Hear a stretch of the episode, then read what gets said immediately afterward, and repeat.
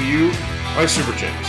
With locations in American Fork, Spanish Fork, St. George, and coming soon to Riverton, they are ready to provide you with the last true chicken sandwich. Give them a chance, and you won't be disappointed. Superchix.com, and remember that's Superchix with an X dot com.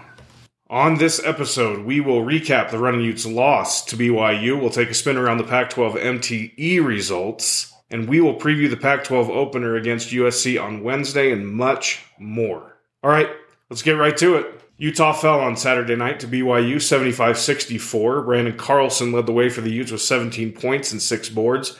Rollie Worster added 13 points, five assists, and six rebounds to his stat line. And he also drew the defensive assignment of guarding Alex Barcelo on Saturday night. Lazar Stefanovic continues to add value to this team. He had 12 points off the bench and is going to continue to be leaned on as long as injuries continue to be a factor. On the other side, Te'Jon Lucas led the way for the Cougars with 18 points on 8 of 10 shooting. Alex Barcelo had 17 points, with 11 of those coming at the line. He was 3 of 7 from the field and 0 and 2 from three point land. Gavin Baxter caused the Utes problems inside with 14 points, and Caleb Lohner added 10 points and 12 boards, but was just 4 of 10 from the field. So the two storylines going into and coming out of this game for the Runnin' Utes were rebounding and injuries. Going into the game, Marco Anthony and Gabe Madsen were both out for this game, and Boston Holt had been lost the previous week for the season. So the Utes were down a few guys going in, and then they lost Dusan very early in the game on a free play, and it looked like a knee injury. Now, we don't know anything yet as of this recording. We may hear something from Craig Smith, but it did not look good in real time, and Dusan was on crutches after the game, which really puts a damper on just about any sort of positive feeling that you could have coming out of this game. Nevertheless, let's get into the things that I liked. Really like the fast start. You know, we talked about this on the episodes leading up to the Sunshine Slam. Utah could not afford to have the slow starts that it had against lesser competition against this, you know, better BYU team and USC and on down the road. And they really didn't. They jumped out to a 7 0 start and really had BYU on their heels to start the game. Rollie Rooster. What can we say about Rollie Rooster? He is a dude. He is a player. He can play at this level, period. He drew a tough assignment with Alex Barcelo and really locked him down for a good portion of the game. Barcelo only had three made field goals for the entire game and just one in the first half. Really loved the way this team defended in the first half in general. They made things tough for BYU. They forced a lot of bad shots and they had the lead at the half. Really loved the fight of this team. They came into this game as an underdog and really took it to BYU for a good portion of the game. And even when they lost the lead, BYU never really put them away. It was a six point game with 117 to go. So, despite what the opposition may lead you to believe, this was a battle, and it was a battle all the way till the end. Now, what does that mean? I don't know. Hang a banner, whatever. But it was a battle. Branden Carlson continues to elevate his game. Came right out, nailed that shot from what? The free throw line, the elbow. Had some really nice plays, including that follow up slam. Added three more blocks to his career total to move to 97 all time. Shonn Green's place in the top 10 is at best tenuous at the moment. Lazar continues to be someone who is earning playing time. I like the spark he brings off the bench, and I like how crafty he is. Watching him over the summer, I really didn't know what to expect, but it's clear that he can play, and the fact that he never wavered on his commitment, despite the coaching change, and the fact that he's come in right away to become a contributor, should make him an early fan favorite. And with these injuries, we're going to see a lot more of Lazar Stefanovic. And finally, this probably falls under the category of loving the fight, but there's no quit in this team. They're down four players, including two of their top rebounders and one of their veteran leaders, and this team never quit. We talked about this one going in as a measuring stick type game, and outside of the depth issues that the injuries created, I walked away from this game very encouraged about the team we have. Obviously, there are some glaring issues, there's some things that need to be corrected, there's some things that need to be fixed, but this team is going to guard you and they're going to defend and it's and it's no longer a theory, right? It's no longer a well, this is what Craig Smith teams do. No, we've got 6 games now. We've got a 6 game sample size to say that this is the personality of this team. They're going to guard you, they're going to defend you, they're going to be tough, they're not going to quit, they're going to hang in there, and you have to love that as a fan who has been really dying for that in recent years. Now to the list of things I didn't like. Well, obviously the, the injury to Dusan really puts a damper on this whole game. Period. Uh, it looked pretty nasty in real time. Reports were on, that he was on crutches after the game. Hopefully, it's not season ending, but we just don't know anything. And you know, the U's not going to say anything. They everything's a state secret up there. But very, very tough to watch that happen very freakish kind of play. Got his leg wrapped around uh, Traore's leg for BYU. Really weird play, but the injury happened, and they've got to now adjust to life without Dusan for at least some period of time. Rebounding. That's been the story all season long. Utah came into this game 12th in the nation in rebounding and walked out of the game having been out rebounded 45 to 28. I talked about this with Jeremy Olson. I talked about this with Cody Fuger. I talked about this in my game notes. So obviously it was a big emphasis, and they came out and really worked for the rebounds. BYU did, I mean. I mentioned that their players played bigger than their size. Their two six six guys combined for 11 boards. Lohner had 12. So again, rebounding just wasn't great in this game but I think it was a good example to the Utah players. You can play with effort, you can guard, you can defend, but rebounding is a whole different animal at this level and it's and it requires a little bit more than just making sure that you're in the right position. That's a lot of it, but some of it's want to, some of it's fight for the ball, all of that stuff. So rebounding obviously a big storyline coming out of this game. Outside of Lazar, we did not get much from the bench. Now, obviously, not having Marco in the starting lineup thrusts Both Gach into the lineup, and that takes one bench player away. Dusan getting hurt takes out another bench play.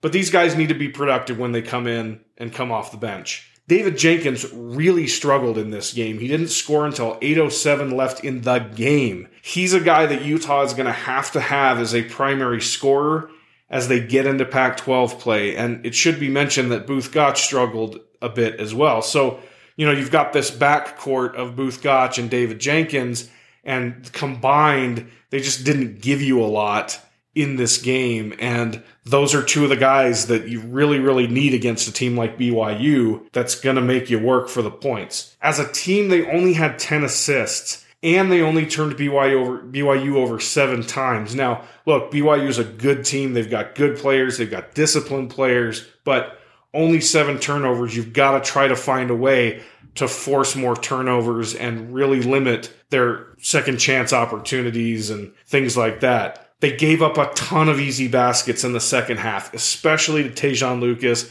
and Gavin Baxter. They really struggled on that pick and roll defense. They didn't seem ready on defense at times, and BYU just kept coming at them and just kept coming at them. You know, look, a lot of this goes back to injuries and depth, so I'm not going to be too hard on them, but still, it's just a lot of easy baskets, a lot of guys getting lost, and I know that Craig won't love that when he watches the tape. Now, I fully admit this is petty, but I didn't like the national media takes on this game it's pretty clear that they looked at the box score and saw that BYU won by 11 and moved on.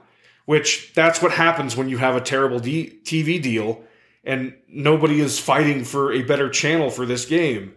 But it was the last weekend of college football, you say. Great. Play it on a different date. Even if they had played it at 8 p.m. after the Colorado game on Friday, that would have been better. I you know, I talked to Josh Newman about this a little bit on the side and you know there may have not been a great place to put this game. But look, if you're Mark Harlan and this is your number one priority, which I think we all know that scheduling the BYU game in football and basketball is Mark Harlan's number one priority, he seems to have given us enough evidence over the years that it is, then you've got to find the optimal opportunity for this home game to be played. And it can't just be, you know, the Saturday after Thanksgiving or you know, whatever, you find the best date for this game to give you the best home crowd, the best chance of selling tickets, because we know that's important, and the best opportunity to really have an atmosphere and really have an environment that's going to make things difficult on your opponent. And so I digress a little bit there, but it was very clear from the tweets from guys like Jon Rothstein and Jeff Goodman and some of the others that they just didn't watch this game. All they saw was the final score. BYU gets another win by 11, and they're off and running in their praise of the Cougars, which, look, that's a good basketball team. I'm not trying to take anything away from them. But again, you have this, you know, convergence of problems. Weird day, bad TV deal leads to putting it on a channel that not everybody gets. And so you're forcing these experts rather than watching the game and saying, oh man, this Utah team is tough. They were down, you know, four players, this, that, and the other. What you're doing is you're forcing these guys to just look at the box score and say, oh, well, BYU won by 11. Never mind the fact that it was a six point game with a minute to go. So, and then the empty red seats. And my understanding is, is there are quite a few seats that belong to season ticket holders or that have already been sold that are not being used. And as I tweeted out the other night, the status of those tickets should probably be reevaluated by the athletic department or something. Now, I know it's not that easy. That's easier said than done. And all the athletic department really cares about is butts in the seats. Doesn't matter if they're Utah fans or BYU fans. But as you saw last night, the potential that ha- that place has, and we've all been a part of games where it's been full, but the potential that the Huntsman Center has when it's even quasi full, I don't know. I'd love to see a clear and obvious investment in, by the athletic department in basketball, and we just haven't seen that. If it means bringing in guys like Eric Weddle to sit courtside, do it. Seriously, a new dignitary for every game. I don't care. Do something that's going to make people want to come and see this team play while they're getting to know Craig Smith and while they're getting to know this roster. So currently, uh, these two teams are now slated to play in 2022 in Provo and 2023 in Salt Lake. I'm sure that will be extended because it's the one game that Harlan cares about, as I mentioned. And look, I've become convinced that it's important to play two. I, I wasn't always there, but given that it's one of your bigger revenue generators of the year, you just like i said you got to make sure that that date is advantageous for you more so than your opponent. So just a thought. Let's not necessarily try to accommodate those guys all the time. I think that's it for things i didn't like. Uh, big picture like i said i think they acquitted themselves really well against the top 25 KenPom team. That's a q1 loss for them and it's a q1 win for byu so despite all of their bluster right now which is what you earned when you win the game. This is a game that they're going to look back on when it comes to time to figuring out their tournament seeding, and they're going to point to this win at Utah as an important win on their resume. And as I also tweeted out, this is not a loss that hurts Utah, it's just an annoying loss to your rival. In terms of what this means moving forward, you've got a plan for no Dusan for a while, maybe for the remainder of the season. And with Marco Anthony posting pictures of himself in a boot, you got to think that his return is in question as well. So, what does that mean? What it means is that guys like Lahat and Jackson Brenchley and probably Eli Ballstaedt have got to play productive minutes off the bench for the Runnin' Utes. These are guys that stayed and bought into Craig Smith's system. It's time to prove that you belong at this level. I don't want to see any preseason Gata award winners not out there contributing to this team right? It's time to show that you can play at this level. You're going to get the minutes. This team has a depth issue. We're not going to go six deep. You've got to show that you belong at this level, period. One more quick thing from the game. A couple of the recruits were in the house. Thanks to Josh Newman for helping me with this piece of it. Braun Roberts, a 6'10 power forward out of Orem who's got offers from Stanford and Southern Utah, and Brody Kozlowski, who's a six-seven small forward from Corner Canyon. He's a 2024 kid, and I believe he holds offers from Eastern Washington and Idaho State at the moment. They were at the game. All right, when I come back, I will let you know how the other Pac 12 teams did in their MTEs, and we'll preview Wednesday's game against USC right after these words from one of our sponsors. Hey guys, I want to tell you about registered physical therapists, RPT Utah. These guys are committed to getting you back to work and play fast. Their skilled physical therapists offer a wide variety of services, including surgical and non surgical orthopedic injuries, spine injuries, headache relief, balance training, and women's health. With nine locations along the Wasatch Front, they've got your physical therapy needs covered. Go to their website to schedule an appointment today, rptutah.com. That's rptutah.com.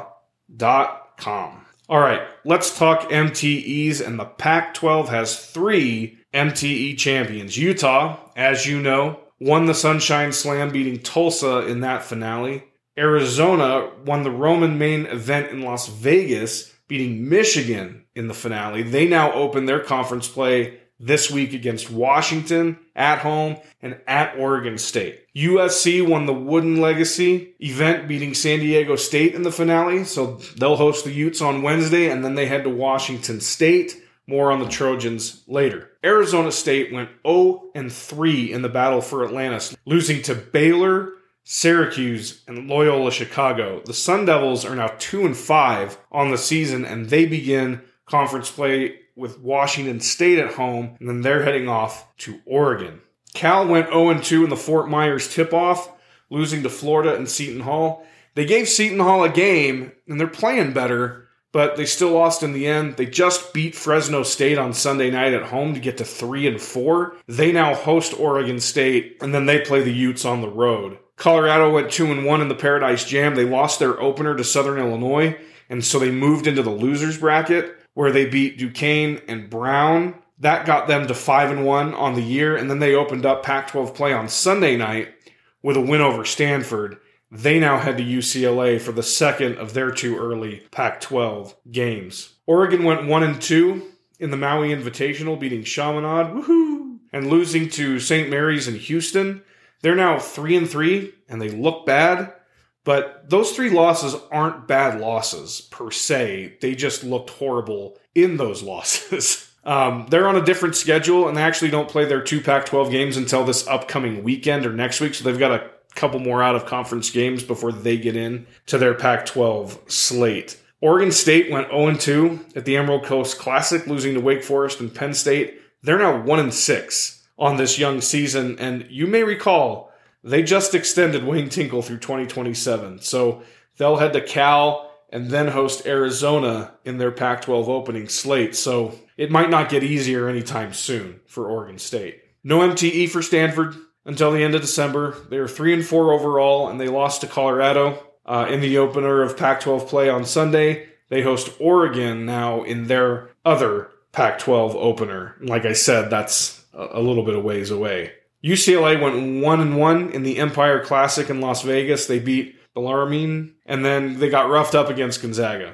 They did bounce back with a road win at UNLV on Saturday night, and they now host Colorado and travel to Washington for their two Pac 12 openers. Speaking of Washington, they went 2 and 1 in the crossover classic. This was a bit of a surprise given how the Huskies were playing. They beat George Mason, who had just beaten Maryland on the road, and then they beat South Dakota State before losing to Nevada, and then they just lost to Winthrop at home. So they're 4 and 4 and they head to Arizona and then host UCLA and then travel to Gonzaga. So that is a bit of a stretch there for Mike Hopkins and the Huskies. Washington State hosted its own MTE to start the season. We talked about that, so there's nothing to report there. But the Cougars did drop a home game to Eastern Washington to fall to 5 and 1. They now travel to Arizona State and host USC. So we're going to find a lot out about the Cougars here really, really quickly. And like I said in the preseason, this is a team that's got very little margin for error. They've got to make some hay in their Pac 12 games. Now, if you're wondering about next year's MTEs, oh, just me? Okay. The Pac 12 currently has eight teams committed to MTEs. Utah is still on the hunt for their MTE. There's plenty of good ones still out there, some good fits. Hopefully that gets done sooner rather than later so that they can start to build their schedule around it. I would imagine it is another four teamer with a campus game, so we'll keep an eye out for that. And we'll just have to see what uh, Craig Smith and Eric Peterson can round up in terms of next year's MTE. Okay, on to the USC Trojans on Wednesday night. Here are five things that you need to know about USC. Number five, USC comes into this game 6 0, ranked 20th in the AP poll, and they're ranked 12 in the KenPom ranking. So this is another tough game for the Utes back to back with BYU. Number four, they've played two true road games at Temple and at Florida Gulf Coast, and then they just beat St. Joe's and San Diego State to capture the Wooden Legacy title. So this is a champion versus champion, Hulk Hogan versus the Ultimate Warrior type of matchup here in the opener of the Pac 12 for both teams. Number three, USC averages 43.7 rebounds per game, which is good for 15th in the nation. Utah's about 43.5 after Saturday night, which is good for about 17th in the nation. So this will be another game where rebounding will be a key that influences the outcome. Number two, USC has got some solid depth. They've got eight guys right now that are averaging double digit minutes per game. And as I mentioned, it's not like they're playing slouches. It's not like they're just getting guys minutes. So that's going to be a big test for Utah. And then they've got one more guy that's close to double digit minutes at 9.3 per game. And then number one, they lost Evan Mobley, but they returned his brother Isaiah, as well as Drew Peterson, Ethan Anderson, and Isaiah White from last year's team. They also brought in Memphis transfer Boogie Ellis, who leads the team in scoring. So, who then is the head of the snake. I know that you guys are always dying to know who the head of the snake is for Utah's opponents. This is a tough one because you could go with Mobley or Ellis, but I think for this game, we're going to go with Isaiah Mobley as the head of the snake, especially given how Utah struggled with a guy like Gavin Baxter, who isn't nearly as good as Mobley. Mobley's averaging 12 points and 9 boards per game and is really going to test the Utes' already thin front court. What do the metrics guys have to say about this one? Well, KenPom rates this as an A game for Utah on the road. So that's going to make it a Q1 game for the Runnin' Utes when the net rankings come out. He's got this as a 73 63 win for the Trojans.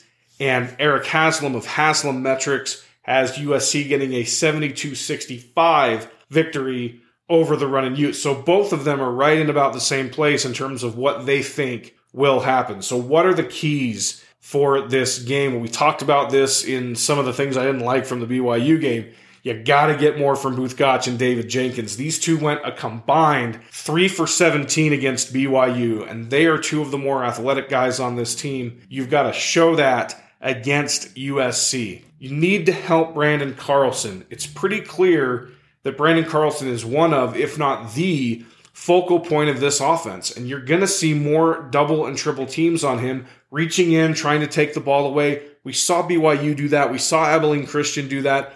Tulsa, Boston College as well. But when those guys rotate to help Branden Carlson, you've got to help him out. You've got to make a cut to the basket. He's a guy that can pass out of the post. He's a good passer out of the post. He told me on the episode when he came on this podcast that that's one of the things he really, really worked on. You've got to help Branden Carlson out, not leave him in some tough spots. If Marco Anthony can't go, Rollie Worster is going to draw that Boogie Ellis defensive assignment, I suspect. So Utah is going to need another solid performance on the defensive end from Rollie Worster. You've got to reduce the number of wide open looks or easy layups. BYU got a ton of these in the second half, and it really was the difference in this game. It's not enough to guard. You've got to make sure that you're not giving them anything easy, especially, and this is going to be something to watch in this game, especially with a guy like Drew Peterson, who is shooting just 11% from beyond the arc. He's a career 40% or close to 40% three point shooter. You do not want this to be his get right game. You've got to defend and avoid open looks and easy shots. They need to get quality minutes from the bench. USC has got some good size and athleticism, and you're just not going to be able to play six guys against them and expect to compete. Guys like Lahat Thioune, Jackson Brenchley, Eli Ballstaedt, I mentioned them already. They're going to have to give you something, and Lazar is going to have to continue to play well. He's a guy that can get you easy buckets. He's clever, he's crafty, he's shifty, he knows how to back cut. Got to get some quality minutes from the bench. It's time. These guys got to step up. You've got to keep the rebounding close. Now, I'm not saying you've got to win the rebounding battle, but you've got to keep it within five or so. Because you've got to limit USC's second chance points. This is where a guy like Riley Battin or Lahat needs to step up when he's in the game. Obviously, we need that out of Branden Carlson, but we're getting a lot out of Branden Carlson on the offensive end as well. So a guy like Riley Battin, a guy like Lahat Thioune, they've got to get in there and scrap and fight and really work for those rebounds. Finally, you got to keep it ugly. You don't have as much depth as USC. You know they like to run. You know they can run. This is going to be one of those games where you've got to limit their possessions and their second chances, slow it down, try to play high IQ basketball, and have it close under the four minute mark. And if you can do that, you've got a shot. It's a big time opportunity to get a Q1 win for the Utes. This is just as important resume wise as the BYU game that they just played. Now, one last thing to consider about this game before we get out of here, which could be a big time, big time detriment to Utah. If Lincoln Riley is in the house, there may just be a little bit more juice in the building for the Utes to overcome. And I would imagine that he will be there because this is going to be his first opportunity to really get in front of those Trojan fans, get them fired up, get them ready to go for whatever's next in their football program and in their football season. And so that's just a, a data point that you won't see showing up anywhere, but there could be a little bit more buzz in the building, a little bit more people in the building for this USC Utah Pac 12 opener. And if Lincoln Riley's there, that's going to just be one more thing that Craig Smith and his staff are going to have to overcome. All right, well, that is going to do it for this episode. Remember to give us a follow on Twitter at Runnin' Hoops. Subscribe, rate, review, tell your friends wherever you can get a podcast. Hit me up if you want to sponsor us or just give feedback in general, topics you want to hear talked about on the podcast, whatever you got. Thank you for listening. I'm Andrew Crowley. This is the Runnin' Hoops Podcast, and as always, go Utes!